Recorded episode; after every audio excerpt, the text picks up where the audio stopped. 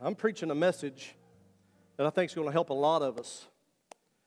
I know it's going, it helped me. I, I did a podcast on this one on, um, on Monday, I believe, and the Lord was just all over me with it. And I was just really, really excited about it. Um, let's get started in, in this thing. Let me pray. Father, I just praise you. I love you, God. Thank you so much. Father God, I pray I'm just completely out of the way here and that you're the one that is. Uh, being seen here, God. And I give you thanks and I give you praise and I give you honor. Lord, I thank you for your anointing. I thank you for your power. In Jesus' name. In Jesus' name. Amen. Hallelujah. When you define the word authority, when you find, define authority, it's this the power or right to give order, make decisions, and enforce obedience. Think about that for a minute. The power or right to give orders, to make decisions, and to enforce obedience. When, when you think about it, Christians today are the only ones that actually have authority. Are you with me? Let me say it again. Let me go over here and say it. Christians today, we are the only ones who actually have authority. Let me go over here. I, I said, Christians today, we're the only ones that actually have authority. Amen. Hallelujah. That's the truth. That's the truth right there. Now, I want to give you a couple things here. Satan wants to take your authority. That's his job. He wants to take your authority. Now, listen, I wrote this down this morning. If you don't walk in your God given authority, he will take it from you and he will use it against you. That's what the enemy will do. He'll use the authority that you have and he will pipe into it and he'll take it and he'll use it against you. Now, can, can I tell you something else? And, and, go to Ephesians chapter 6, verse 10, and here's what it says. It, it says this, and, and this is what you have to understand as we get into the authority part of this sermon.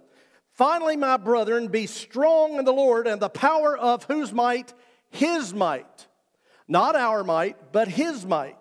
Now, understand something that he says, be strong in the Lord and not be weak in the Lord. There's nowhere in the scripture it says we're to be weak.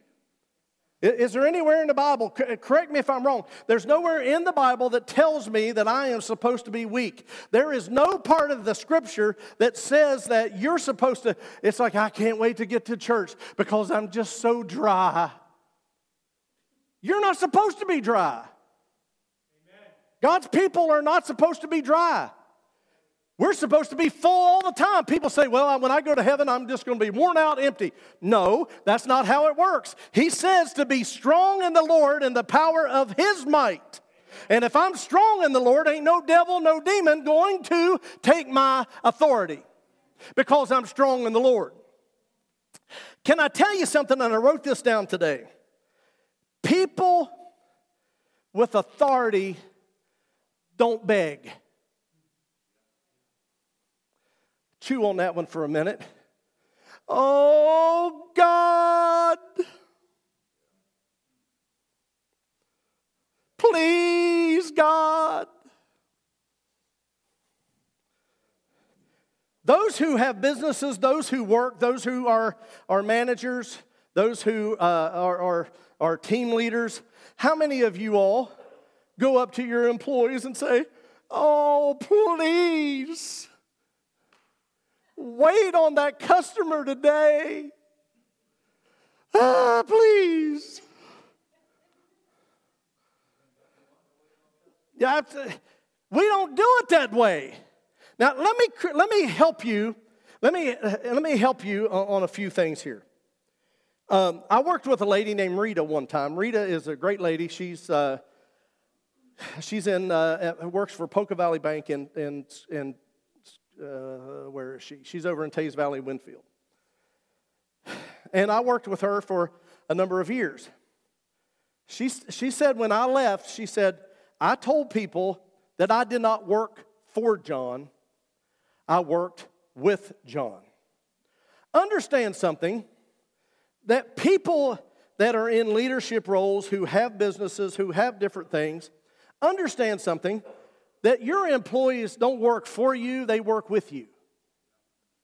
You don't own them.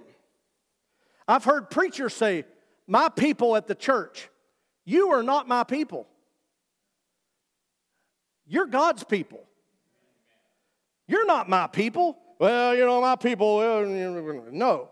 You got it all wrong. And, and see, leadership, here's, here's how leadership works. And, and I don't even really like the word manager because if you hire somebody to do a job, let them do the job. Help them, encourage them, be their team leader, help them through the process. But, but to, to manage them, I, I just think there's so much ego there. So, but, but what I want to tell you today is that when we walk in the authority of Jesus and when we walk in the authority, we cannot represent Jesus being a weak kneed believer that allows the enemy to beat up on us on a regular basis. Are you with me? We cannot be weak kneed and, and, and, allowing the enemy to, to put us into prison. The, the key to this thing is we're, we are to, to put him into prison. We're to put him into prison. He, he doesn't do us that way. The church is not supposed to be bound. We're not supposed to be bound. We're supposed to be the one that are binding and loosing, and we'll get to that shortly. But what we are to do is we are to walk free. We're not to walk as an emotional roller coaster up and down. You ever notice how many people are happy on payday? They're, they're like the devil the other four days, but on Friday, they're happy. It, it, makes me wonder, you know, it just it really does. But but see, if if Jesus is in us and we are in him, then, then Matthew 28, 18 says this, and Jesus came and spoke unto them, saying, all power is given unto me in heaven and in earth. We have power. Why do we have power? Because of John 17, 22. And it says this, and the glory which thou gave me, I give, uh, I've given them, and they, uh, they may be one in me, and even as we are one. Listen to what verse 23 says I in them, and thou in me, and they may be perfect in one that's what the word says. And that the word may know that thou hast sent me and hast loved them, and thou hast loved me. Tell me today, you know why God doesn't move if a church is not in unity. Because we're not in one with him and he's not and we're not in one with another. We have got to be. Now understand something. There are people that just aren't going to get along. And, and i learned years ago as a, as a young preacher that if people don't get along within the church don't team them up so they will get along. Because guess what? They still don't get along people have different conflicts. People have different views about things. People think different. But the question today is this. So if God is in you and Jesus is in you, and you are in Jesus, then you've got to make room for those that are addicted and those that are going through uh, struggles of, of different things then you've got to leave room. If you're in if you're in jesus and jesus is in you then where do you put the devil you, you got to have room for him you, I mean, because, well, I mean, you're, you're, you're, you're addicted. Jesus is in you and you're in him. But, but you have that addiction. Where does that addiction come from? It comes from the enemy, comes from the 30 angels that were kicked out of heaven. So uh, you, you got you to make room for them. Is that not true? Think about it. Think about what I'm trying to say to you is that how can you be victorious over here, but you fall over here? You've got to figure out if God is in you over here, then God is in you over there. If you're in Jesus over here, then He is, with, he is in you over there. There is no room for the enemy. No room for him. If you are addicted, living in sin, then here's what I wrote down. Please make sure that the devil has a place to set in your life. He needs to have a spot at your table. Why? Well, you have birthday with him. You have Thanksgiving dinner with him. You have Christmas dinner with him. You get married with him. Say, say no, no, I don't. But if you're clicking on it and you're smoking it and you're saying it, most chances are you are addicted. So let me ask you something. If, if you're doing all of those things,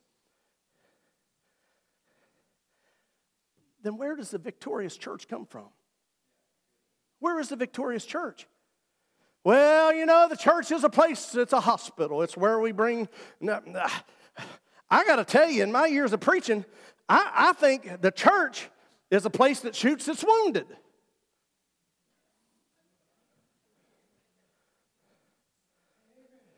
I, I mean, I do. So if you're addicted and you're living in sin, then you, you got to get free. You got to be the church. Like, like my accountant used to tell me and still tells me to this day, it's time for the church to become the church. Not weak kneed, but it's time for the church to be strong in the Lord and the power of his might. Well, I just can't seem to kick it. I just can't seem to, uh, to be able to overcome it. Let me tell you something. You don't have to overcome it. It was overcome at the cross over 2,000 years ago. You don't have to overcome it. God already did it for you. Somebody needs to shout glory in the house. It's a truth, and you know it is. Because we are the most powerful identity. I say that all the time to people.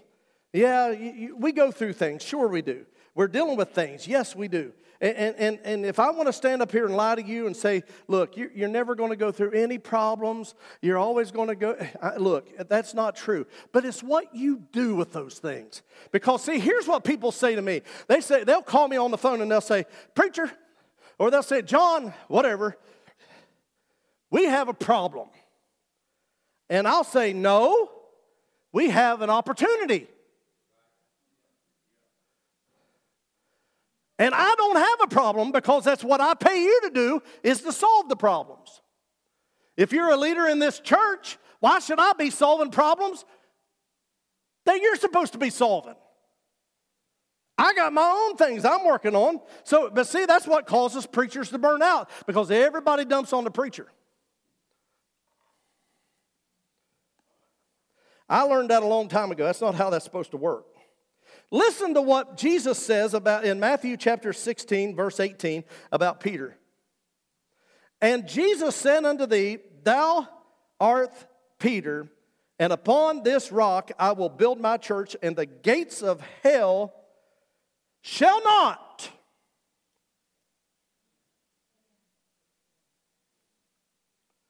There's no sometimes.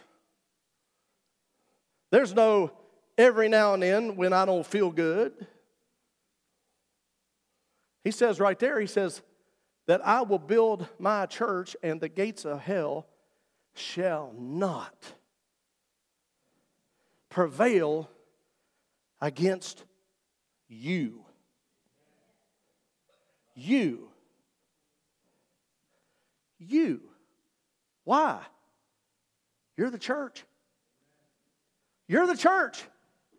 The gates of hell shall not. If you could get the revelation on who you are in Christ, knowing that you are the, from the Most High God, He is, he, I mean, He died on a cross for you, shed His innocent blood for you, so that you could have life and have it more abundantly. If you could get the idea of how powerful and how toxic you are to the kingdom of darkness, man, I tell you what, you'll change the world. Gassaway will change. Gassaway will change. Braxton County will change. This world will change. But if you continue to lick your wounds and continue to talk about the things that you're going through and all this kind of thing, and let me tell you something, everybody's going through something. But I like it when people say, you know, I used to be this, but God.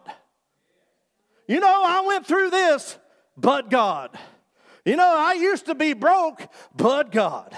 I used to be sick, but God. I was lost, but now I'm found. I was blind, but now I see. Hallelujah. Let me tell you something. That is what the church needs to be today. We need to be victorious because guess what? The gates of hell cannot prevail against me, not prevail against my family. So, na, na, na, na, na, na, devil. He can't prevail against you. Do an Archie Bunker to him. Well, tell me if that show wouldn't make it today.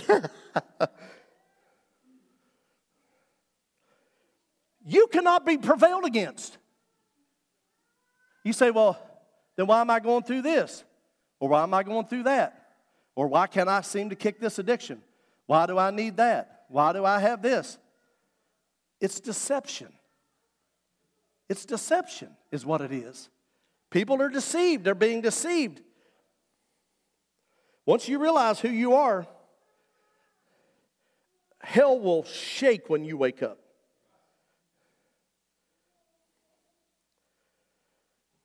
This means because hell cannot prevail against me, that means we tell the demonic what to do.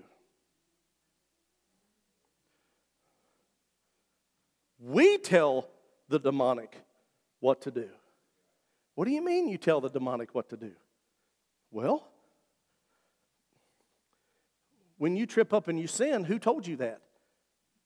That's the demonic telling you what to do. We're to tell the demonic what to do. I'm going to give you a couple things here, and then I'm going to show you a little video that's really kind of funny that I think you'll like. People that are my age will really get it. People that are younger, not so much. Listen to this. We tell the demonic what to do. And when you look, and I read this a lot because I want you to get this in your heart Luke chapter 10, 18. Understand, Satan has already fallen. Satan has fallen from heaven. Verse 18. Verse 19, he says, Behold, I give you power. You have power over everything. Listen to this. We have power over the enemy, and nothing shall by any means hurt you. Behold, I give unto you power to tread on serpents and scorpions and over, what is this, Tori? All means all. All means all. The power of the enemy. See, Jesus is not denying that the enemy has power because he said it the power of the enemy. But his power, the enemy's power, is not bigger than the power that you have. The power that you have to lay your hands on the sick and that they shall recover, to cast out devils in His name. But, but listen to this. He says, Nothing by any means hurt you. Why are you allowing the enemy to hurt you? Tell me, why are you? why are you walking in poverty when you don't have to? Oh, here he goes. Why are you walking in depression when you don't have to? You say, well, it's a chemical imbalance that, that I just happen to have. But, but let me tell you something. Save that stuff for the world. Amen. Save it for the world. Let the world deal with that kind of stuff. You, you say, well, am I not saved because I struggle here or I struggle there? Let me tell you something. Strugglers will make it. I say that with, uh, you know, I'm, I know it's a truth. Strugglers will make it. But here's the thing why is the church struggling? Why is the church struggling? When you're the most victorious identity alive, why are you struggling? You're struggling because you moved. God didn't move. Well, I just feel so far uh, from God. It's like He doesn't even, I don't even feel Him.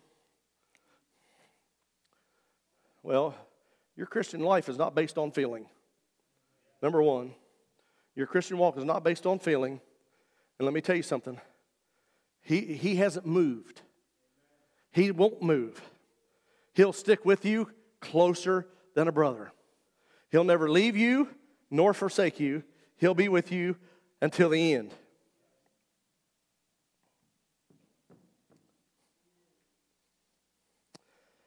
Listen to what verse 20 says. Notwithstanding, in this, rejoice not that the spirits are subject unto you. People just blow right by that.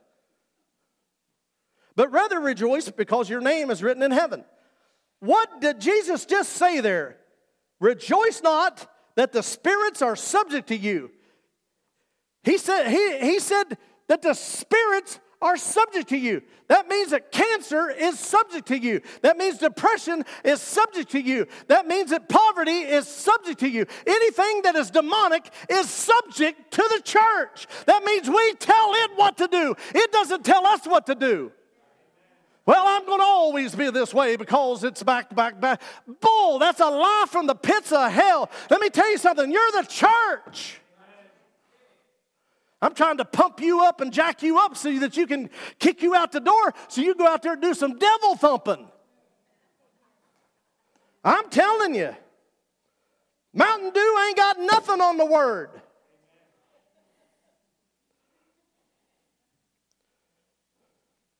We went out the other night and had dinner with Lindsay and the babies. Nick was working, and we had dinner with him, and we went to uh, Dunkin' Donuts. And it's about 8 o'clock at night. And Christy got some kind, of, I drink decaf. I got decaf coffee. And Christy got one of those things that's about that big with ice in it. And it, I, I think it was like loaded with caffeine.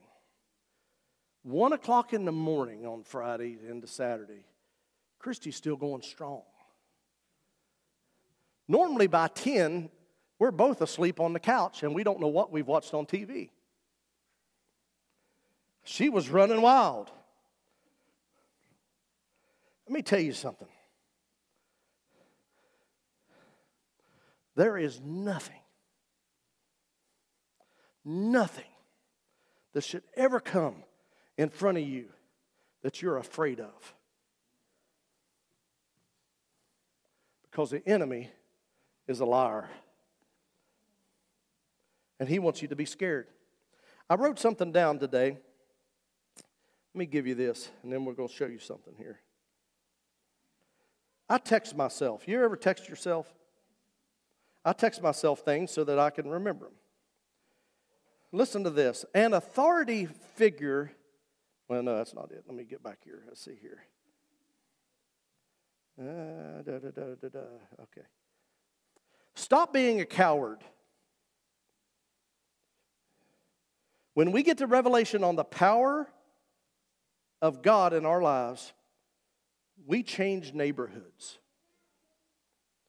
We change lives. When we get the revelation and the power of who we are, we heal the sick, we raise the dead, we set the captives free. That's us. Jesus said, It is finished at the cross. He said, I must go. I'm going to send another comforter. Think of that. That's what that scripture says. It doesn't say he's going to send the comforter, he says, I'm going to send another comforter which means that Jesus is the comforter, but means also that he sent the Holy Spirit, who is another comforter. And we work with the Holy Spirit, and the Holy Spirit works with you and is inside of you, and we're in Him. And we whip whatever the enemy's trying to throw at us. So, the spirits are subject to you. There's power that the enemy has that we have power over. The enemy shall not hurt you. You have power to tread on serpents and scorpions. So it's time for you to get busy. Well, I just can't, I just can't seem to, to, to get it right.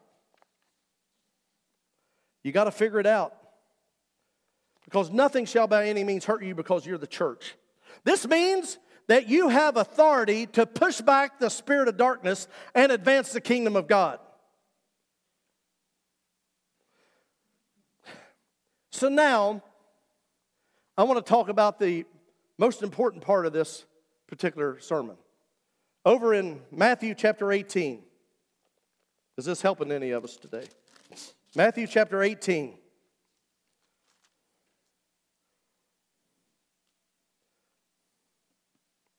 Now,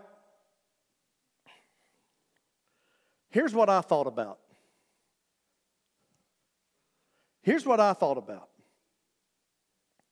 There is a binding and a loosing department in heaven. And here's what I would think Jacob, go ahead and show this. This is what I think would be the changeover of the binding and the loosing department in heaven. Watch this.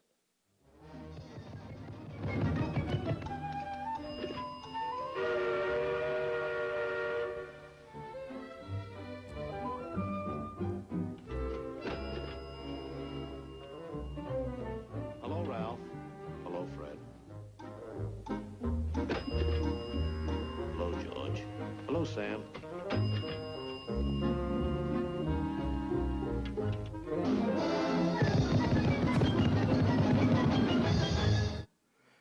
There is no shift change in the binding and the loosing department. There, there, is, no, there is no shift change. And, and let me explain to you. Do you know, and this is the most important part that I want to drive home to you today, that heaven listens to you and heaven obeys you. Think about it. Heaven listens to you and heaven obeys you. Let me tell you why, and here's the most important part of it right here. He says, Verily I say unto you, in verse 18 of 18, and we're going through 20. He says, Verily I say unto you, whatsoever you shall bind on earth shall be bound in heaven. Whatsoever you loose on earth shall be loosed in heaven. I expected a bigger response. Whatsoever you bind on earth shall be bound in heaven. Whatsoever you loose on earth shall be loosed in heaven. So, so let me show you some things here. Uh, okay, what does the word bind mean? Let me, let me first of all differentiate between the two. Mom would be so proud I used that word. Here we go. When you bind something, it means to stop or to halt. That means we stick the finger in the demonic's face and we say no more. You just haven't got fed up enough. You get fed up enough, stick your finger in the devil's face and say, No more. You can't have my children. You can't have my wallet. You can't have my family. Can't have my church. Can't have my job, can't have my money, you can't have none of it because it doesn't belong to you. Let me tell you something. The enemy, and this is John 10 10. Let me, let me read you something here, and, I, and then I'll get back into this in, in a second here. I read this to you just about every week because it's important that you get a hold of this. John 10 10, it says, The thief comes not but to steal, to kill, and to destroy. And I've come that you might have life and that you might have it more abundantly. My God, church, it's time for you to live in the abundance. It's time for you to bind things and time for you to loose things. And first of all, and most of all, it's time for the church to be free in Jesus' name. You got to be free. You say, Well, I'm the way I am because of this, or I'm the way I am. Let me tell you something. All things are new that are in Christ Jesus. And so, guess what? I'm new in Him.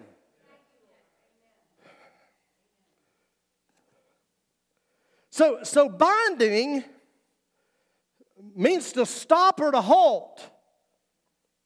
Loosing means to set free. So understand something that there is a binding and a loosing department in heaven. Because it tells me in verse 18, it says, For whatsoever because nothing is bigger than the name of Jesus. Whatsoever ye shall bind on earth shall be bound in heaven. Whatsoever you shall loose on earth shall be loosed in heaven.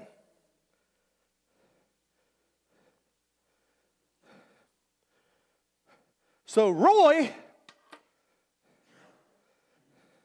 in heaven, when I go binding something, it halts.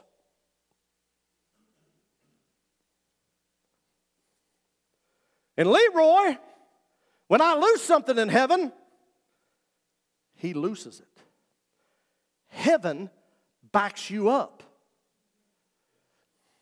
When I pray for somebody, I know that I've got heaven backing me up. And let me tell you something whatever you pray about has got to go because you're, you're binding, you're loosing, you're setting free. Let me tell you something. Eh, we're the church. We're supposed to see things take place. We're supposed to see things happen in the supernatural. That's where it is. And people get freaked out because things happen in the supernatural. But guess what? That's where it happens. And then what happens is what we bind on earth shall be bound in heaven. So it's the physical going to the supernatural. And it's whatsoever we loose on earth shall be loosed in heaven. So whatever we loose on earth, earth in the natural is loosed in the supernatural. What manifests itself out of the supernatural manifests itself and the action takes place in the, in the physical.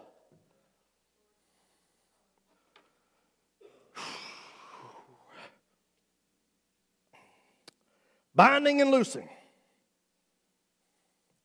Heaven hears and obeys your command. You have the power through Jesus to change the atmosphere. You have the power of, in Jesus to change the outcome of a personal situation. Are you with me? You have the power through the blood of Calvary that was spilled on, on the cross. That's why we have the power. And the church has got to get the revelation. The church has got to get the revelation. If we're going to change Braxton County and if we're going to change this world, if we're going to change this world, then it's time for us to start binding and it's time for us to start loosing. Say, well, how do you do it? Well, here's how you do it I bind depression in the name of Jesus. So, what happens is when I say I bind that in the name of Jesus, there is a supernatural transformation that takes place. That who I'm praying for at that particular time, it's bound. What's that mean? It halts and it stops. How many times your parents ever look at you and point their finger at you? My dad had a look. Still does. I, I, he had a look. He gave it to Kathy more than he did me. But I knew when I was carrying on. Dad looked down, he'd look, he'd look down like this. And I knew that I better straighten up. I knew that look. The enemy needs to learn your look.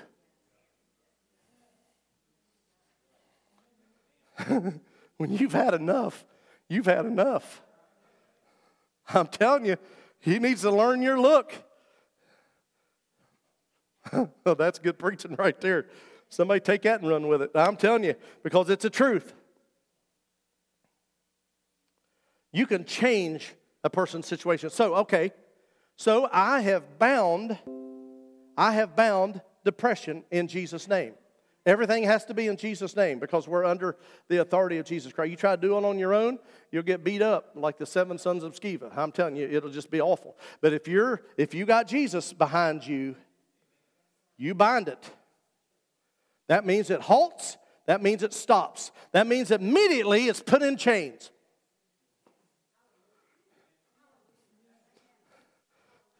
that means Dustin, it's put in chains. Under the authority of my words through Jesus Christ, it's put in chains. And then you know what happens? Then loose something over that person. Healing in Jesus' name. Joy in Jesus' name. Replace it with whatever was there. Bind it, rebuke it in Jesus' name, and then replace it. Let me tell you something. If it's a sexual addiction, you, you, you rebuke that thing, you call it by name. Here's the thing people don't call this stuff by name, it's got a name. Pornography has a name. Lust has a name. It's got a name. Adultery has a name. Fornication has a name. But what happens many times is people, people will come up and they say, Well, you know, I'm going through this and I'm going through that, and I can't seem to get victory on that. Well, what the people do is they don't turn their microphone off or, or, or whatever and start coming against whatever they spoke. People don't call it by name. You have to call it by name. Can I blow your mind? I'm going to blow your mind. There are times that when I have had to deal in the demonic, which I've had to many, many times, I tell you, one of the greatest people in the world, this is not to say anything about you all, because I love you all, but I love ministering with this guy because he, he hears me. He hears me and I hear him. And, and, and, and eh, we, we were in Summers, Lord have mercy. We were in Summersville. We went to Summersville. This guy was on drugs in Summersville. And I kept asking him, didn't I? What are you taking? What are you taking? I kept asking him. And, you know, I never did drugs. I don't know. I'm learning just, you know, but I said, What are you taking? I knew, I knew he was taking something because he was twitching. I knew he was taking something, and they all knew he's taking something. And, and so the demonic finally had to give up on himself, finally had to tell on himself. In Jesus' name, what are you? Do you know that if you can't figure it out, all you have to do is speak to it and you say, reveal yourself? And it, and it will tell on itself. You say, Well, you're out of your mind. No, I'm telling you the truth. It will tell on itself, and then there you go. You bind it and rebuke. How do you know that? Well, look what I, I preached to you two weeks ago over in Mark chapter 5. The demonic came running to Jesus.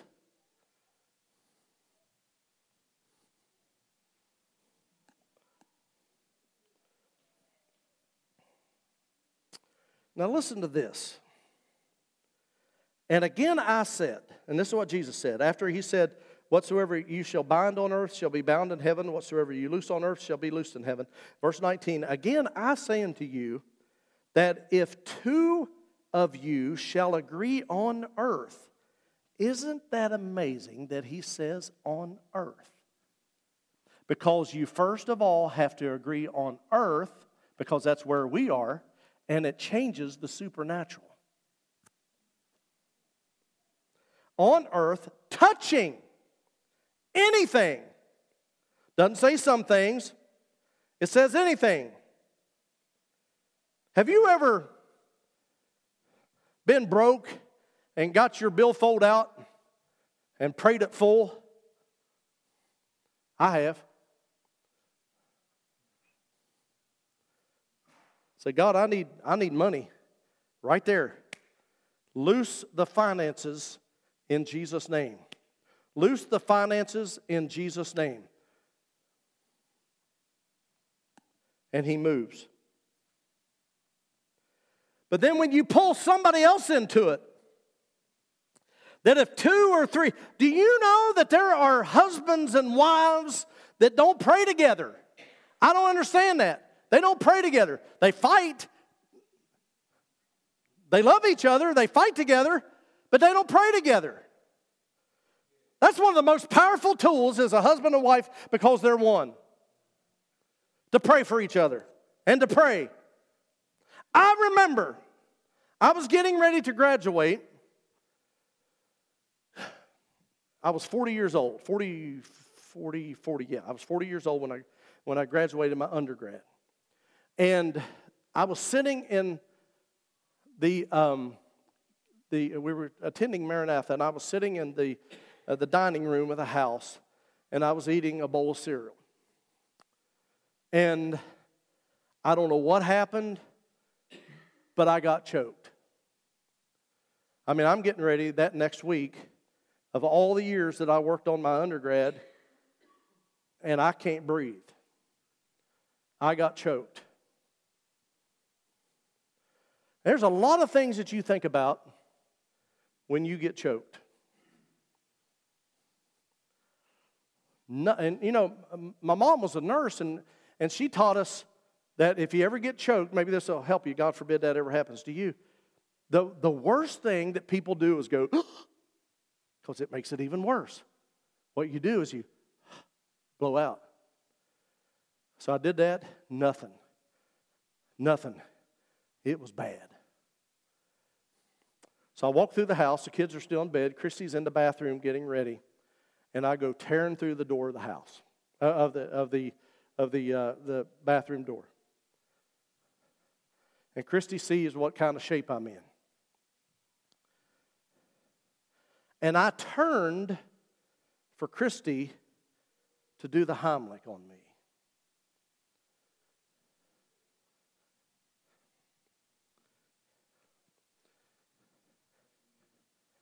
She said, In the name of Jesus, heal him, Lord.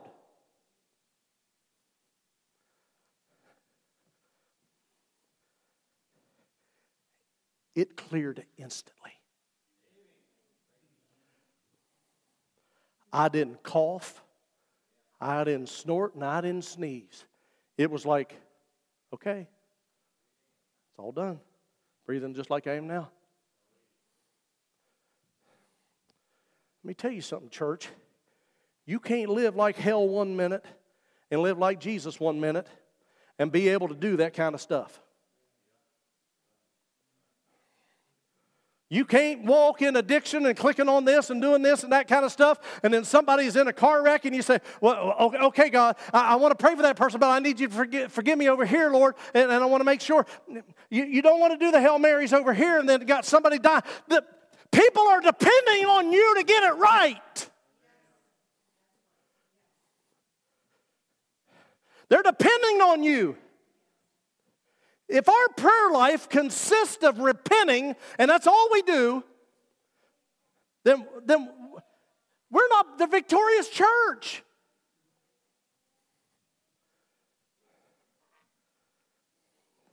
Well, I just can't seem to get victory in it. Well, don't leave this place today if you got something like that, something going on in your life that you need victory over. Because let us bind that thing and rebuke that thing and loose heaven down on you. And I guarantee you, you walk out of these four doors or these all these doors through here, you will be changed.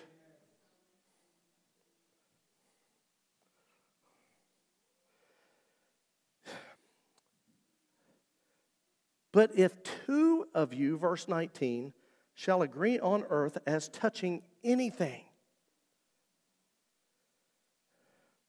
that they shall ask, it shall be done. I mean, am I reading anything into this? I mean, does that what it, is that what it says? Anything. And they shall ask, and it shall be done for them of the Father which is in heaven. And where two or three, I get the biggest kick out of this when, the small, when there's a small crowd. Small crowds, the guy who's leading the service, eh, eh, eh, it says this Well, where there's two or three are gathered in my name, there I am in the midst. Yes, that's true. But let me tell you something two or three can change the world, two or three can change the outcome. Two or three can change it. And let me tell you something this ain't the John Fowler show. This is the Jesus show. This is the church's show. Let me tell you something where Jesus is glorified and where the church changes the circumstances and changes the atmosphere of Braxton County. We can do it. No other church is doing it. Why can't we do it? It's time.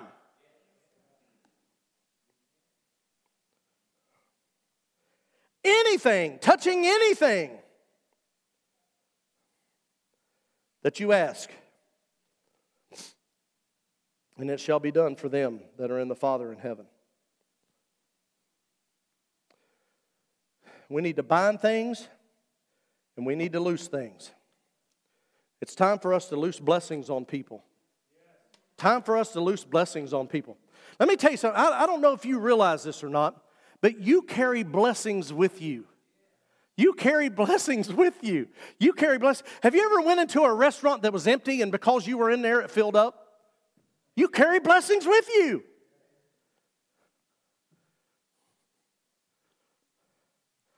Give away blessings. You'll get it back and then some.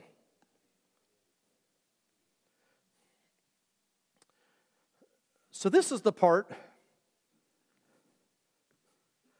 that's called class precipitation.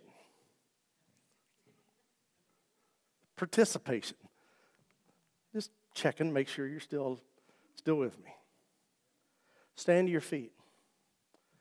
Let me ask you a question. What do you need to bind in your life? What do you need to bind in your life? Is it anxiety? What do you need to bind in your life? Is it depression? Is it a sickness? Is it an addiction?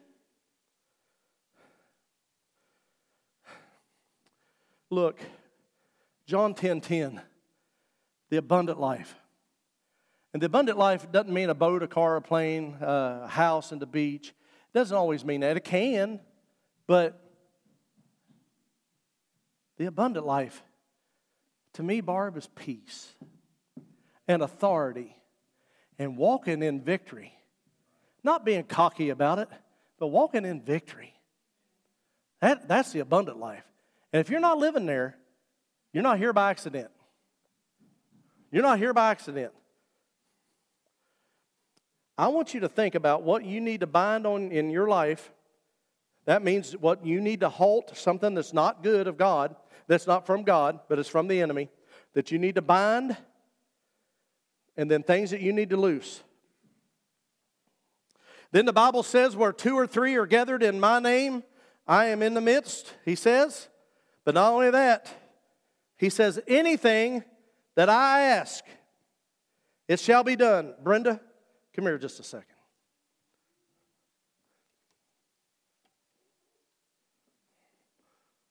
you better hold on right here.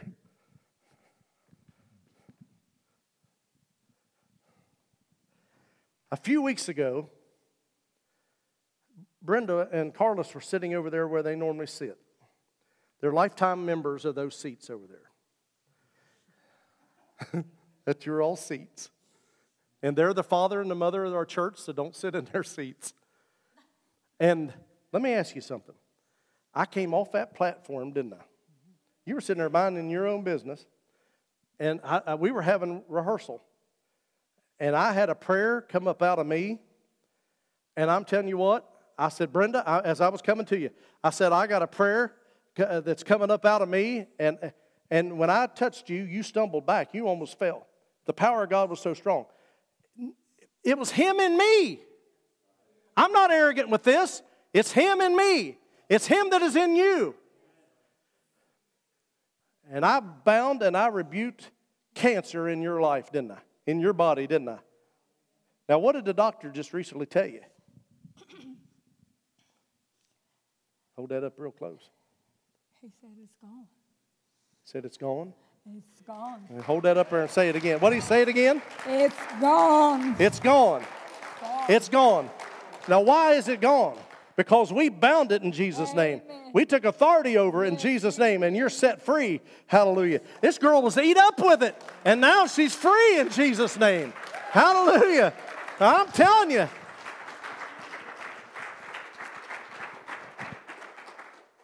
And, and Carlos, what was it that I said? I, I, Carlos called me and said she's going to the doctor. They're going to they're going to do that procedure. They're going to go in and check, and they're going to take care of whatever's in there and this kind of stuff. I said, Carlos, I don't have to pray ever again on that. I don't have to ever pray again on that because God touched that woman right there, that woman of God right there. He touched her right there in that seat. And let me tell you something whatever you bind on earth shall be bound in heaven, and whatsoever you. Heaven hears you. Heaven hears you. Heaven will do what you ask it to do according to what Jesus says that if you ask in my name, I'll do it for you. Now, here's what I want you to do I don't want you to come running up here to me for me to pray for you today. I'll do it, I'll be glad to pray for you, but I don't want you to. I don't feel led this way today.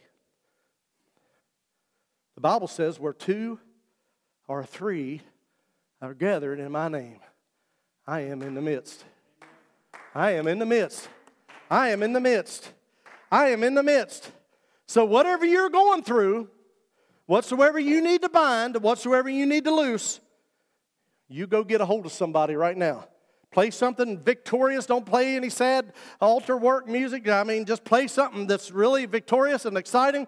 And let, and let me tell you something because some of you, some of you today, hopefully all of you today, are going to get a breakthrough.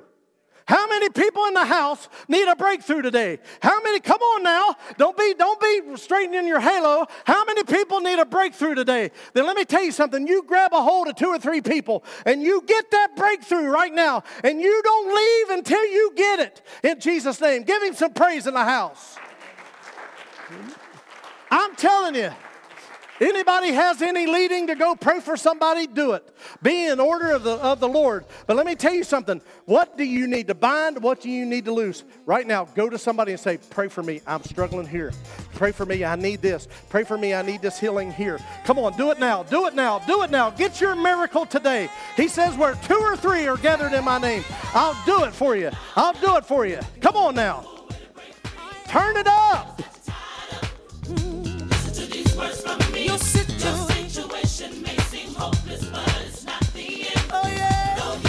And if you're fine, you go pray for somebody else. If you're fine, you go pray for somebody else. If you're fine, you go pray for somebody else. Right now, look at this. Pray for people. Come on now. Don't wait on somebody to come to you. You go to them. Come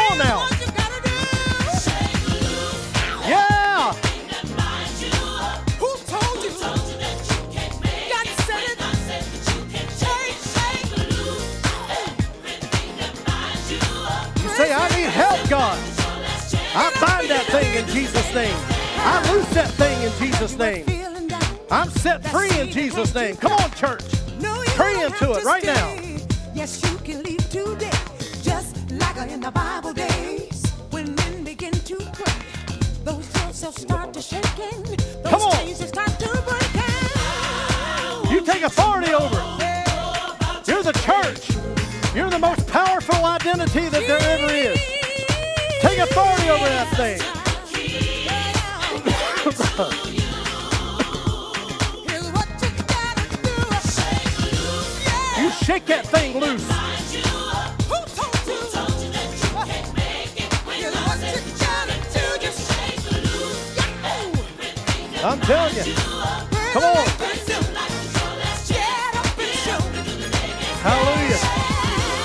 Hallelujah. You three go over and pray for Megan. Get that bronchitis of her. Hallelujah. I'm telling you, whatsoever you bind on earth shall be loosed in heaven. I'm telling you, that's the way it works.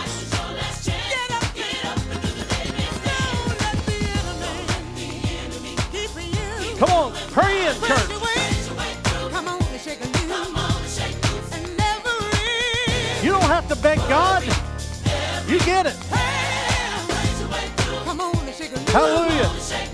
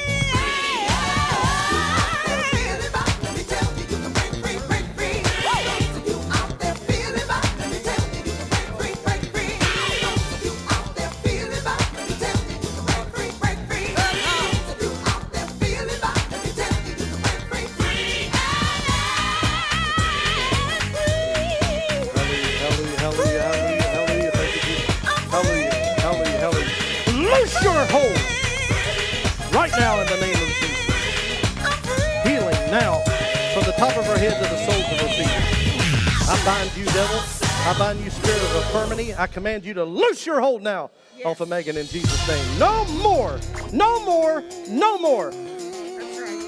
We put the chains, we put the chains on you, and we rebuke you, command you to go.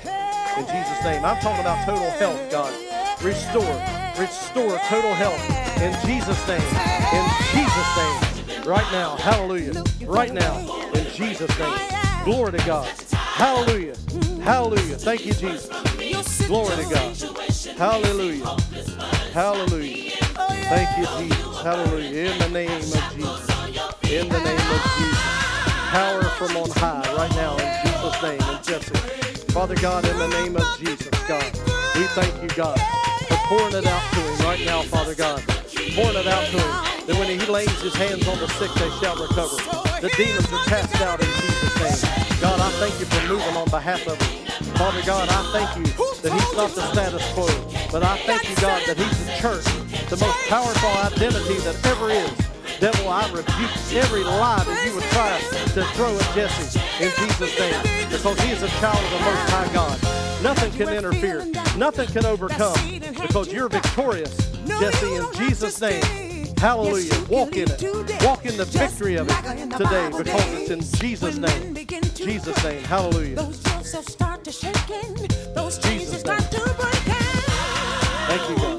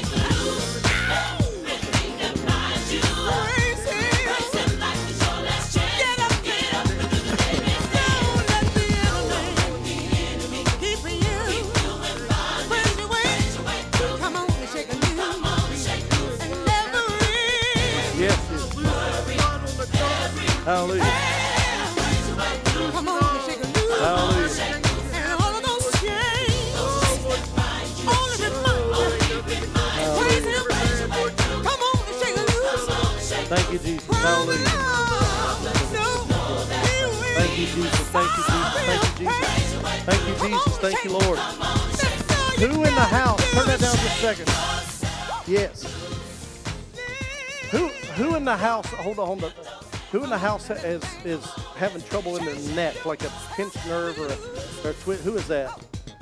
It's a pinched nerve or and you?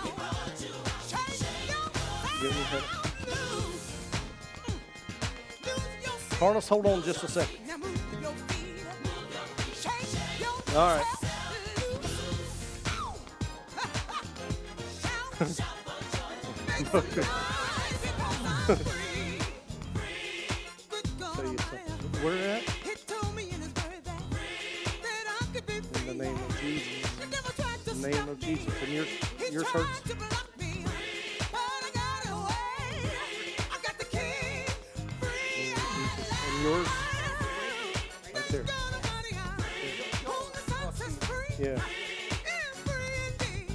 In the name of Jesus. In the name of Jesus, right now, for Karen, right now, Jesus, I thank you, God, that this this bent vertebrae straighten right now in the name of Jesus. In the name of Jesus, right now, God, I thank you. I thank you. I rebuke the spirit of affliction right now in Jesus' name. And I thank you, God, for the healing power of the Holy Ghost right now in Jesus' name. And right now, I, I, I hear it straighten in the spiritual right now. Right now, Karen, I feel it. Now, you need to work that. Work it right now in Jesus' name. In the name of Jesus, pain be gone. And Father, this day forward, no more pain in Jesus' name. Your, your vertebrae to be straightened right now in the name of Jesus. In the name of Jesus, Father God, I praise you. I praise you in the name of Jesus right now that you're moving in the neck area, Father God. Total healing in Jesus' name. In the name of Jesus. In the name of Jesus. Name of Jesus. Put your hands. In the name of Jesus.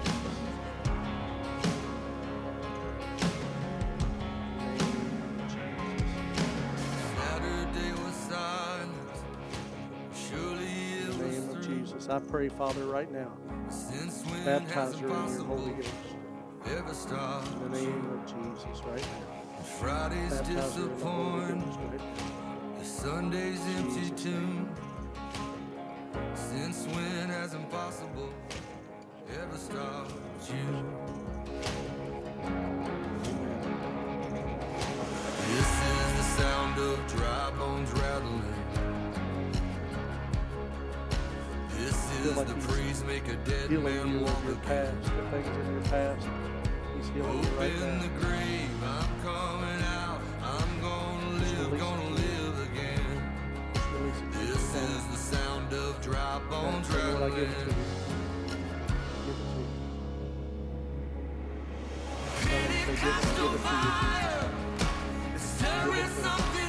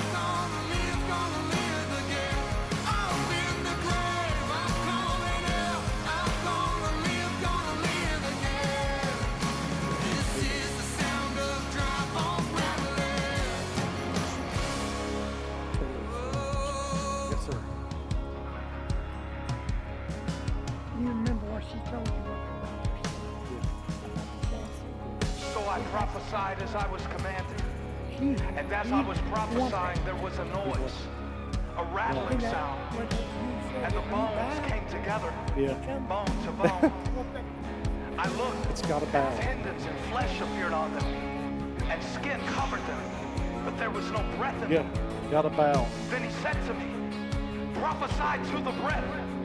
Prophesy, Son of Man, and say to it, This is what the sovereign Lord says. Come, breath, from the All right, let's hear the praise reports. into these slaves. Bring them on. I want to hear what God did. Here's the mic. What did God do? Who, who did God touch? I want to hear it. I want to hear it. You need to tell people. You need to tell people what God did.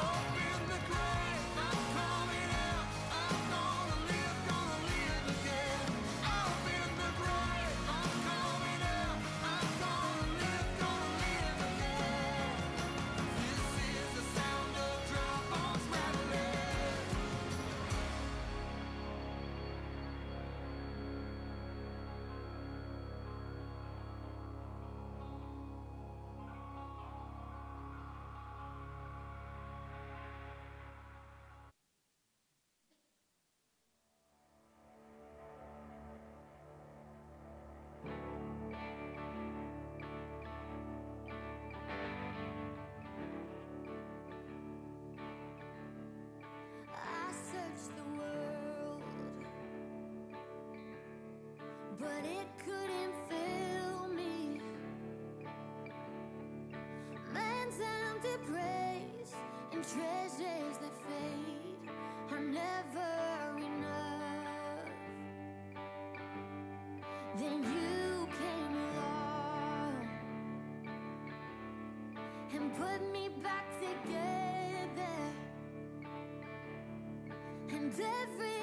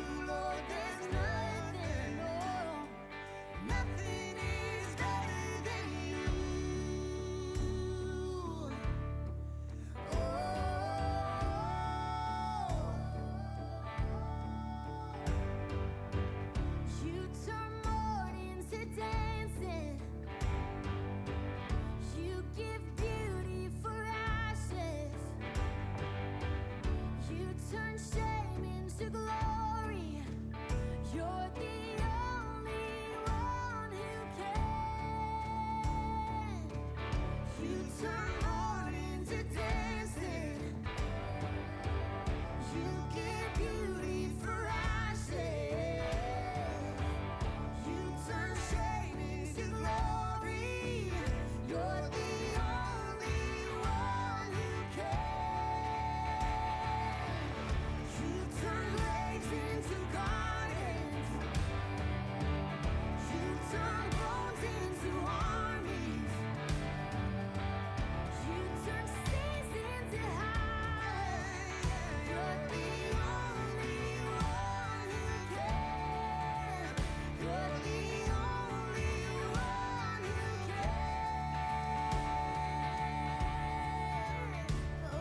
Thank you, God.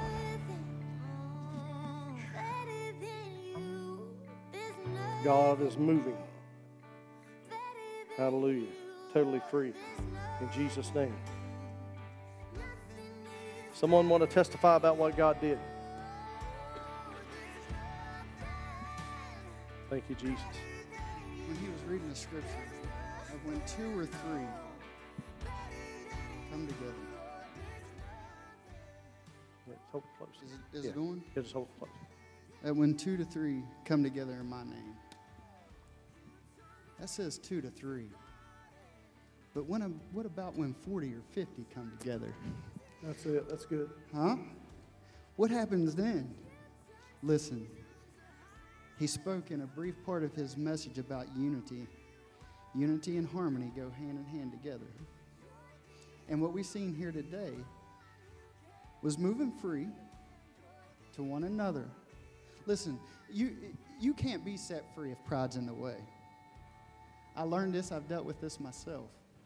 And still to this day, still fight the same problem. I have to bury that old man. I have to tell him that he's already, he's already been, been sent away. Hallelujah. He still comes back every day. This is what it means to, to die daily and take up your cross. So, tell your flesh where to go. He's preached it so many times. It's what, that's the power and authority. It, you, there is no possible way that you, that you can walk in the authority if you haven't fixed yourself yet That's good. without fixing yourself and then trying to fix somebody, that's, that's, that's at odds working against each other. It is. Yeah.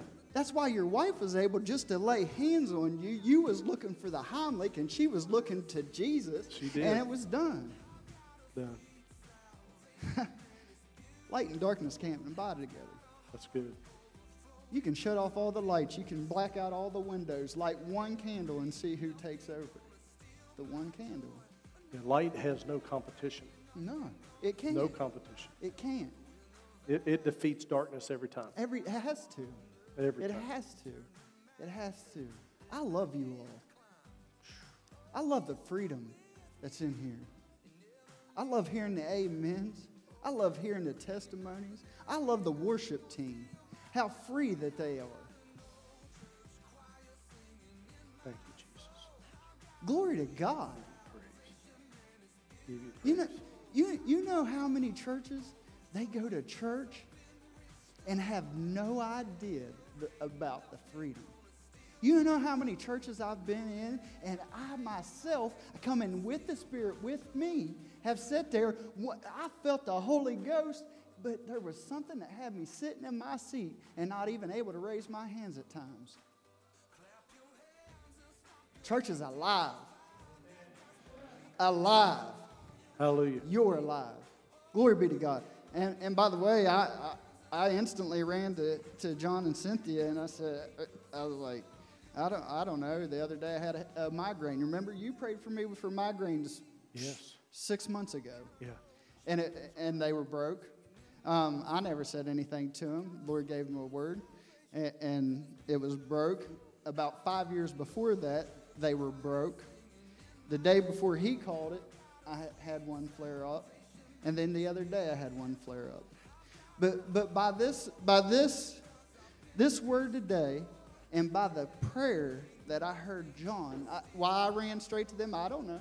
I don't know. It had to be God. But he said, and he, this is what his prayer was. He says, Here, you tell it. You tell it better, better than me. Was it what I said at the end? You said, reviewed it and victory. Yeah, um, I said it will it will continue to come back until you decide you ain't putting up with it anymore. And when they realize, when the spirit realizes you're not putting up with it anymore, it will back off. Yeah. But it won't until it's convinced that you're convinced. No, that's good. And I, Yeah, that's good. That's good. The word. I said, I learned this from my spiritual mother growing up because she shared this with me as a child. Uh, I told him, I said, if it comes back, you just review with it. You remind it. It's gone. Gone, in Jesus' name. You're already reviewed. And that's what you have, folks, when you're healed, don't be surprised if that symptom comes back. I, I deal with that all the time. And I, it's a final no. Yes. It's got to be a no. final no. You can't just decide, I'm going to try God. You, you, this is a final no. It's a final no. And when the devil tries to come back with those symptoms, you say, it's no, and I mean it. Right. And that's it. I don't care what it feels like. I don't care if I'm still sick. It's a no. Now, after a while, you'll give up. Now, the Bible talked about where they came, said, two more gather together in my name and agree. Yeah. The key to that is in heaven, when you bind something, what heaven does is it agrees. That's a good word. When you lose something on earth, the, Bi- the Bible's telling us in heaven, it agrees. That's so You, good. you don't have whatsoever in the sense of the world. Whatsoever doesn't mean whatever. Okay, I want to commit adultery. No, that's not in His principles. You got to work. You got to. Everything's got to be according to what God believes. So when you bind something, it's got to be something that God's already agreed with, because you're not changing anything in heaven. You're just now agreeing with heaven. It says, "I see that hand. I agree with you." That's a good word. That's a good word right there. That's a good word. I agree. I agree. Anyone else? What did Jesus do for you today? Hallelujah. Sure. not, not about my healing, but. Absolutely. Well, I had a problem in my neck. I've prayed for it. But today I came up here. He anointed me and didn't have to pray for me because it was gone. It was completely gone. So when he, when he came to me to start praying for me, I was glad he started with my sister and then went that way. Uh, and before, I received a healing many, many years ago, and that's exactly what happened. It was a line of people and I was at the head of the line, and he went all the way down the line and prayed for all those people. When he came back to me, he said, um, Receive it. Because I had already prayed and said, Lord, don't let anybody else pray for me for this. And as soon as he did, it was like um, somebody took a, it was like a string that came out the top of my head, and the Lord healed me. And so um, today, it just was gone. I mean, he anointed me and it was gone. But I have something to share with you because I was dealing with this um, yesterday in prayer. And I have three scriptures that I want to uh, share with you. It's Romans 8 15, and I'm sure you all know it. For ye have not received the spirit of bondage again to fear, but you have received the spirit of adoption, whereby we cry, Abba, Father. Fear is not a part of your life, and it should not be a part of your life. That's okay. And in 1 Timothy, 2 Timothy 1 7, for God hath not given you the spirit of fear, but of power and of love and of a sound mind. What did he say? God didn't give you a spirit of fear, it did not come from God. So, all of these things that you're receiving today, do not let fear come in you. Do not let fear come in you. In 1 John chapter 4 verse 18, there is no fear in love. No fear. No fear in love, but perfect love casteth out all casteth out fear, because fear hath torment. He that feareth is not made perfect in love. So, if you are filled with fear, and, and that's what the enemy is trying to defeat all of us with, is fear, you take these three scriptures. You get a hold of me if you don't can't remember them. You find the scriptures yourself and you quote those scriptures because the word is how you get all of this victory, all of this authority. It comes out of the word. Everything he showed you and talked to you, he showed you it in, in the word. He showed it in the word, and that's where your victory is. It's in the word. Okay, anger, anger, the spirit of anger. God did not give you that spirit. So you can cast it out. And then he fills you with love. So let him fill you with love for other people. Um, unforgiveness, that is not from God. Jesus, on the, when he hung on the cross, he said, I make a choice on that cross, and he was in pain, he was suffering, and he said, I made a choice. Lord God, do not lay this sin to their charge. Do not do that, Lord. Make them not responsible for what they did to me today. Can you do that? When someone has offended you or hurt you, when someone has, has beaten you up, can you do that? Can you say, God, forgive? I choose. It's a choice you have to make. Forgiveness is a choice. It isn't, it isn't something that God does for you. It isn't. It's a choice you have to make and say, I choose. This is what I choose. And then, so you can bind that, that fear. You can bind that, all of those things. And then you can say, I make a choice to loose what God says and not what I say. So today, make that choice. All these prayers that you've prayed today, go out of here and say, I made a choice. I today I made a choice. I made a choice that I choose healing. I made a choice that I will not be in pain. I made a choice to choose what God wants for me. I made a choice to love regardless, regardless of what's happened, regardless of what has happened. I don't care what they what they've done to you. It doesn't matter because look what they did to Jesus. And he made a choice. He said, I choose. Today I choose. I choose forgiveness. So, do you choose forgiveness today? What do you choose? It's a good word. Amen. Amen. Anybody else? Thank you. Yes. Very good. Just real fast. Whenever Jesus, uh, when the word says that they agreed and touched, didn't he say pray? Yeah. He said agree and touch. Yeah. You had to put a prayer to it. Come here, Gary. Good word. I just wanted to let you know that I haven't been able to do this or this for 25 years. You serious for 25 years? Oh, thank you, Jesus. Holy Ghost. That's so good. Give me a hug. That's so good word. Hallelujah. Praise you, God. Oh, thank you, Jesus. That's awesome, isn't it? Powerful. Powerful. Anybody else? Tim? Come here and tell, tell a little bit about what, uh, and then we'll let you go here today. But it's important that you know these teams that are in place. Uh, when you have evangelism in place, uh, which is Sam's group and his team, and then you have discipleship uh, that takes care of, and this is what Tim and, and John and uh, Olivia are, uh, are working with, and whoever else that God puts on your team.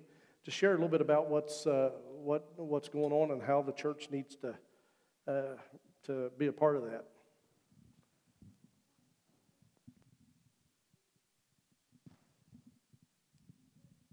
One of the things, one of the, th- am?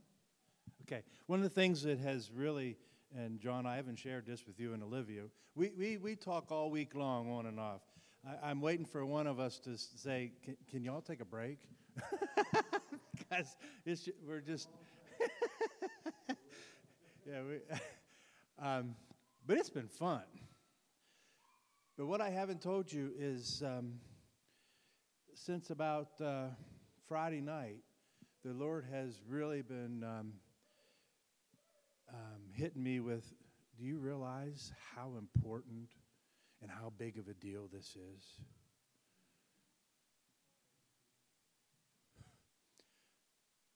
Man, I want you to think about how big of a deal is discipleship. It's, yeah. John, you preached two weeks ago, right? You preached last week. I I got my history right? You preached two weeks ago about the uh, legion, the guy had the demons. And you, you, ended your message um, with uh, the legion, the man who, who had the legion, um, his um, dialogue with Jesus. He wanted to go to Jesus, and I'm paraphrasing here to get to the last verse. And and uh, Jesus uh, told him, He says, No, go, go home to your family and tell them how much the Lord has done for you. I want you to remember that. How much the Lord has done for you and how much mercy has had on you. And then it records that the man went away and began to tell in Decapolis how much Jesus had done. And the people were amazed. Now, if you don't if you don't study scripture and study words and study geography you miss something here decapolis is not a city Decapolis is a Greek word that means the 10 cities. The 10 cities. Okay? So Jesus sent him to 10 cities. Here's a man that just was had a, a legion of demons in him, but Jesus sent him on a mission to go to 10 cities and do what? Tell them what God has done for you and how much mercy he's had on you. Okay, now hold that thought. Now I want you to jump two chapters. Two chapters. Do you know where I'm going, John? In two chapters, in, uh, Mar- I'm in Mark 6, verse 53. When they, this is Jesus and, and the, uh, the disciples, when they crossed over, they landed Gennesaret. Anybody want to guess the connection between Gennesaret and Decapolis? It's one of the ten cities. Okay? It's one of the ten cities. Now, so they just crossed the lake, they landed at Gennes- Gennesaret. And here's what scripture tells us they found. As soon as they got out of the boat, people recognized Jesus. Now, how did they recognize Jesus? He wasn't there. But I'll tell you who was there the man who had the legion. They and John, we were talking about this in Sunday school, and, and this is an example as far as I'm concerned. They never met Jesus, these people, but they immediately recognized because the Lord opened their eyes because of what the man that had the legion demon, legion of demons had said to them. They immediately recognized Jesus, even though they'd never met him. Okay? And then what's it say? They ran throughout the whole region and carried sick on their mats, and wherever they heard he was. Everywhere Jesus went, people were running. Did you get that? Running to him. He wasn't running to them, they were running to him. Why? Because one man, one man went out through 10 cities and told them what Jesus had done. Okay, wait a minute now. Where am I going with all? What's all this mean? Discipleship. Are you telling Jesus what he has done for you? Are you telling them how much mercy he has shown you? No, I, I'm going to be. I'm going to be point blank. I want you to think to yourself. I don't want you to answer this out loud. I want you to think to yourself. When's the last you have told someone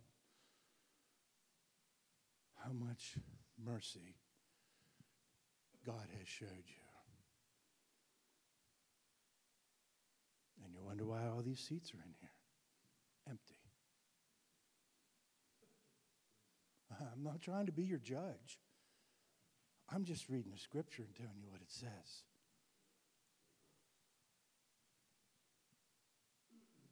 All right, discipleship. Yeah, it's a big deal. It- It's really breaking my heart, John. Thinking that you've put me in, in this, this group, it's a heavy weight because it's a lot of responsibility, discipleship. It's a big deal, my friends. And I hope you can catch the fever. And I hope you're the one telling Jesus, telling about Jesus, what he's done for you and how much mercy he's had. And you don't realize how much mercy he's had. Do you realize how much of a sinner you were? Okay, don't, don't, don't tell me how good you've been. I don't care who you are, what you think you are, you're not that good. You're a sinner, but you're saved by grace. Jesus has given you mercy. Stop keeping it into yourself. Tell them. Tell them. Don't tell John. Don't tell someone in here. Tell them. They're the one that needs to hear it. Okay. Sorry, John, for preaching more. That's just been burning on my heart for a while. Okay. John asked, John Sandy, myself, and Olivia, and Rich is helping out as he can. What's a discipleship program for the Pulse? Design one, build one, make it happen, you know, all those details. And um, I, I just assumed, John, I don't know if I'm speaking for you, but when we said yes, we, oh, that'd be fun. That'd be nice. It'll be something to do. But it's going to be more than that. We ain't begun to realize the burden and the weight and the amount of work that we need to do. So, as, as your chairman of this committee, well, I, I, I, hate that word chairman, as, as I'm just kind of the, the, uh, the servant leader. That's what I told him I would be for the group. We got a lot of work to do. But it isn't just the three of us. We got a lot of work to do. Okay. Here's what we've come up with so far. I don't like to read, but I don't know how to do this without reading all the information we have. Um, you have to bear with me. If I need to see you, I need to take the glasses off. if I need to see this to read it, I got, I got to put the glasses on. The three of us unanimously agreed from the start. We had this sense this, this, that we were already on the same page in a lot of things, that we need to prayerfully seek God for an inspired vision. We all know how smart John is. We all know how blessed uh, Olivia is in her gift of uh, prophecy. We ain't got what it takes to do this. We need God. And um, we have been going probably a lot slower than we thought we would. That's because we got to wait on God to pour into us. And um, that's what we've been doing. We've been uh, doing this prayerfully and obediently. But you know what? The Holy Spirit has been faithful. The Holy Spirit has been providing all that is going to be needed to fulfill His plans. He, it was his, you know, you know, John has given us this, this, this, this job, this, this position, this responsibility, but it wasn't his idea, was it? God poured into you. God poured into him. He assigned us, and now we have to allow the Holy Spirit to pour into us so that then as we communicate, what's he going to do? Pour into you. It doesn't end with just one person, it's all of us. So the, we have found in, in our early discussions that we see five things that needs to happen. Um, some of them even before we can continue on. There's five components that we need to work on. They are prayer, understanding the vision, receiving and understanding the vision. We need unity in the church. We need each of us commitment. And we need to be teaching Scripture. Because, as, as Barb, you said it just a, a moment ago, it all happens when we understand what Scripture says. So, prayer. Prayer is our conversation with God and his conversation back with us. Jesus, Jesus spent 40 days in the wilderness praying to his Father and fasting before he started calling his 12 disciples and starting his earthly mission. Why do we think that we can do it without prayer? He gave us an example. So, prayer is our means of as gleaming our individual callings and responsibility. I mean, it's just no doubt about it. We need to have more time in prayer as individuals, as a church. And when that happens, um, God will be faithful and respond. Um, connecting with, in our own personal prayer time, connecting in the prayer call, these are all um, ways to do that. And God will be faithful.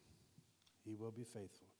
As we reach out to Him, He will reach back. You know, Jesus said it very plainly Seek and ye shall find. Ask and it will be given to you. Knock and it will be opened unto you. Vision. Habakkuk 2 2 says um, um, that we need to write the vision down and make it plain. So we're in the process of, of writing this all out, writing it up, documenting, you know, what to do, what the Lord is telling us is the plan. There's going to be a lot more coming, and um, we're still putting it all together, but it's not there yet. But we will write it out.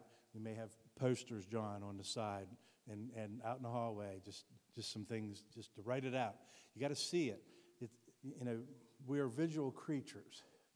Some of us more than others, but we're visual. We need to see it. So we'll write it out and put it out there. Um, Proverbs 29 18 says, Where there is no vision, the people perish. We need a vision. Without a vision and plainly being in front of us, we're just wandering around here like we're blindfolded. You know what I mean? We need a vision. We need to be able to see it. We need to be able to feel it. We need to be able to accept it and commit to it. The Holy Spirit is sharing that with us. Um, every time we all get together online and, and um, we're writing each other, we live so far apart, it's hard to get together. And, um, but we do, so we do this online. But someone will say, The Lord just revealed this to me, or I just saw this. And so um, it's just coming together, a piece at a time, but it's coming together. We will have a vision, and, um, and we'll- we'll share it with you as it comes along. Unity. Mark 3.25 tells us that a house divided against itself, it cannot stand. We need to be all togetherness. We need to be all in, you know. Um, we could have all these fancy posters and talk about it and pre- talk, teach about it and preach about it. Um, but if we're sitting back there saying, I ain't doing that, or I don't think that's right, you know, we're not united. We're not one. You know, just think of uh, if an army is in a battlefield and they all decide to do what they want. Are they going to win? No. We got to be at one united front. Commitment. Uh, Psalms 37 5 says, Commit thy way unto the Lord, trust also in him, and he shall bring it to pass. Then, you know, here's one of these, John, where it's not sometimes, it's not maybe, or hopefully. No, when you trust in the Lord and commit to Him, it will happen. You know, you've been, you know, the whole message was, you know, on that theme. When you're reaching out to the Lord, heaven, heaven's going to follow. You know, it's, you're going to make it happen. But that's not because you're some, you know, just doing whatever. You're doing what the Lord has already inspired you to do. So you're basically doing what He had already sent you to do. You know? It will happen. Not maybe, it will happen. Uh, you got to be committed. You got to be committed. Teaching. Ephesians 4:14 it says that there will be that there will be no more children tossed to and fro and carried about with every wind of doctrine by the sleight of men and cunning craftiness whereby they lie in wait to deceive. Romans 10:17 also says so then faith cometh by hearing and hearing by the word of God. We each each of us we need to know what scripture says. How how are you going to be obedient if you don't know what what's out there? What you're supposed to be obedient of? You got to know. Scripture is so important, whether it's your daily reading, whether it's teaching, whether it's listening to, to a radio program of a solid uh, uh, preacher that teaches Scripture, um, your morning devotions, your evening devotions. Scripture's got to be in there. You know, David says, I hid thy word in my heart, so what? So I will not sin against thee. So if you don't know what the word is, how are you going to know? Well, if you don't have the word in you, you're going to sin because you don't know what you're not supposed to do. You don't know how you're supposed to do it or what you're not supposed to do. You got to have the word. And so we realized that we could have all the fancy dancy te- teaching and do all this kind of stuff, but if it's not teaching Scripture, and that's tearing Scripture apart and really understanding what that says, we, we're really not going to have much of a program. Scripture is key. Now, the Holy, I'm, I'm not going to downplay and, and forget to leave out the, the power of the Holy Spirit to help us understand Scripture. We need Him too. Um, but uh, we got to be teaching Scripture. We got to be tearing it apart piece by piece and finding out what's in there because that's where the real power is. Okay, how will this all work out? To start out, we're going to have a season of prayer. Um, we're, we're proposing that the connect groups, uh, um, instead of having um, two or three different connect groups, we're all going to be together as one, all being taught by the same person, following the same material. And it'll be a, a, a, a time period of uh, several weeks. We don't really have that ironed out yet, but uh, it'll be teaching on prayer. And it starts with prayer. Um, we ha- we're almost there. We, we actually we have an outline already worked out, but we're still praying on that to make sure that we got where it's where we want to be. Um, it's really close, and I mean, I have it right here, but uh, but we're just we just didn't feel that 100% done. You know, as, as my daughter when she was school, she says it's just a sloppy copy. That's so we got a real good sloppy copy, but we just don't have that final yet. We're really close.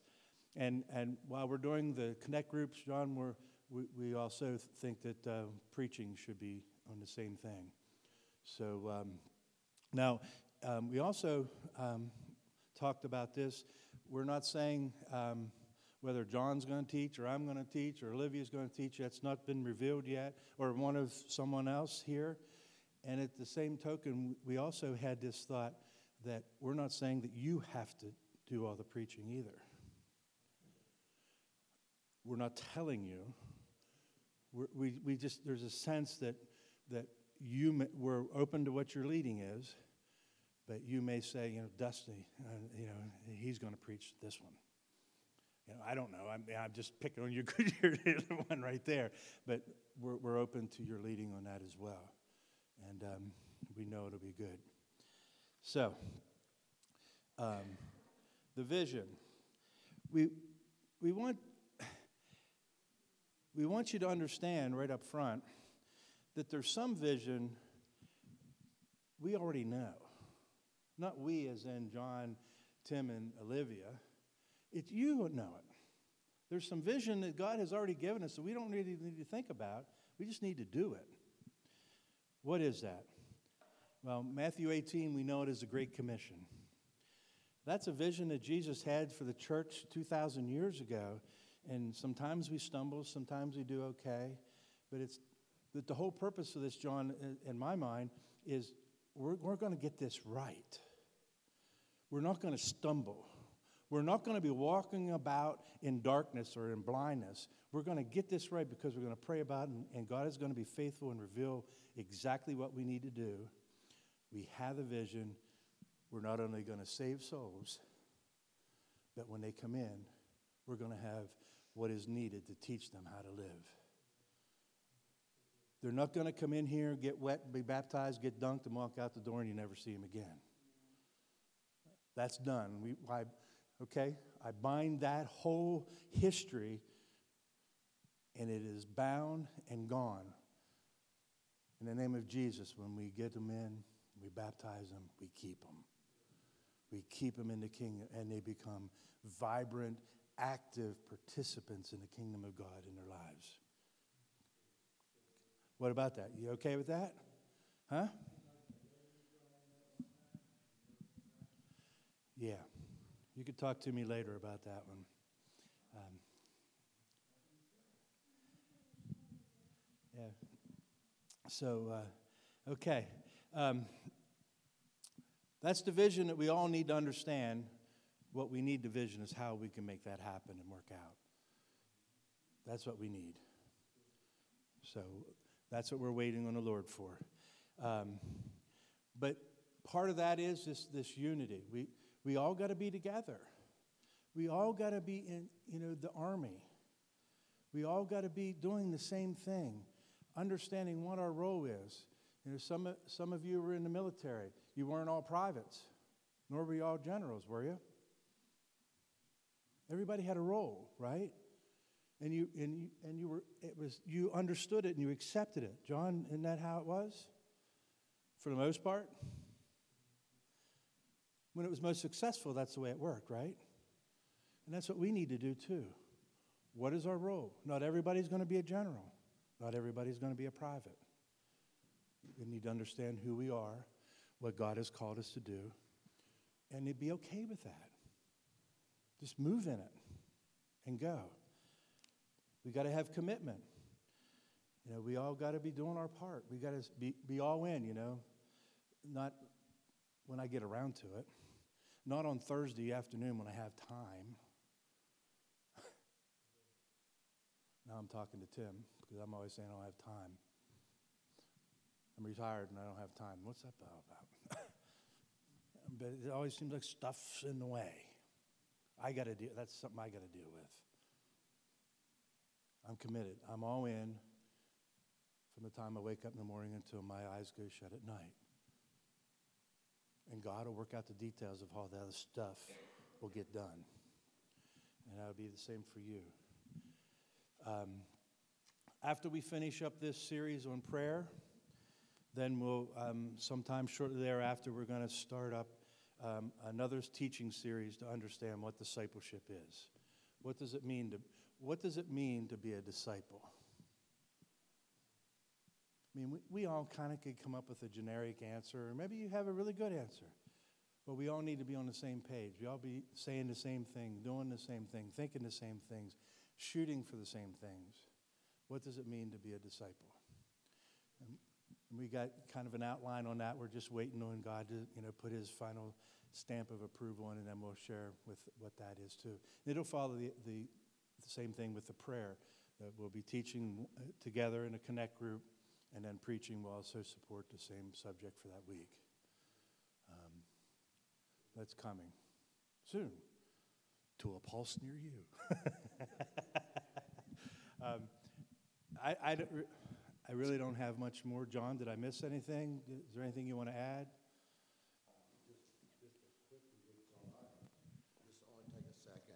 Uh, my concern is, is that the vision God's given John isn't going to change a thing if what we're doing doesn't change.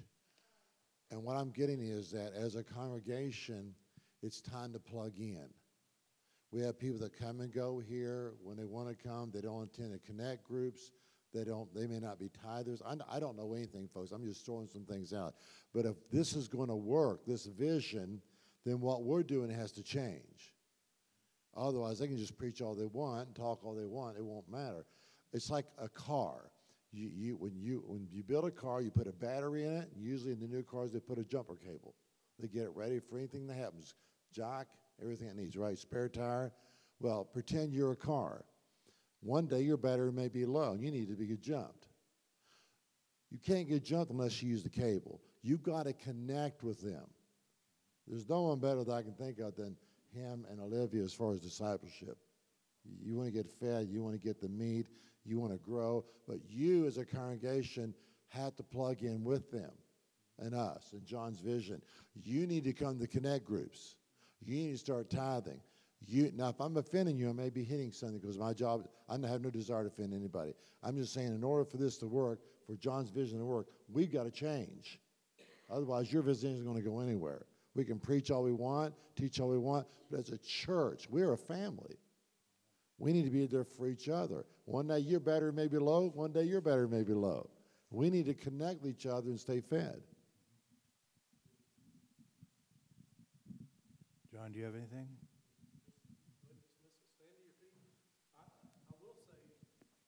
that I'm so excited about your all's team too. I mean, your all's team, because I mean, you all are on track and it's awesome. And, and feel comfortable about you all doing the preaching, you know, with it. You know, I don't have to, I can preach a, whatever, if you give me a topic to talk about, I'll preach on it. But you all feel comfortable about carrying that. And all three of you, all four of you have permission for the pulpit. I trust all four of you including Rich and Livia and you and John. Y'all share it. So that's exciting. That's good stuff. Love you. You have a good God. Amen. Amen. Go right ahead. Thanks, Tim, for sharing that. This is uh, something very hard to follow on that. Um, so I guess John has put me, I guess, in charge of like fundraising and stuff like that and community. Um, the outreach. Thank you. Um, so I have back here at my ch- chair, I have uh, forms for everybody. I need at least one uh, recipe. We're getting ready to do a fundraiser for recipes from the church. Um, so I, I, we're shooting at about 75. Um, so if you need a, a couple, but on the back of that, I'd like your family's favorite scripture because I want to put that in the book also. That's good. My sister has got one of the best recipes for burnt toast. burnt tomatoes. burnt toast. That's funny. Kathy, Kathy, be sure to put that one in there on burnt toast. you cut me off. Oh man, I tell you what, this is exciting.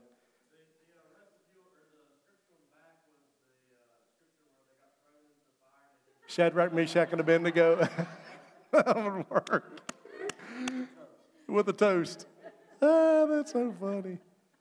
That's funny. Karen, 25 years. God's a powerful God.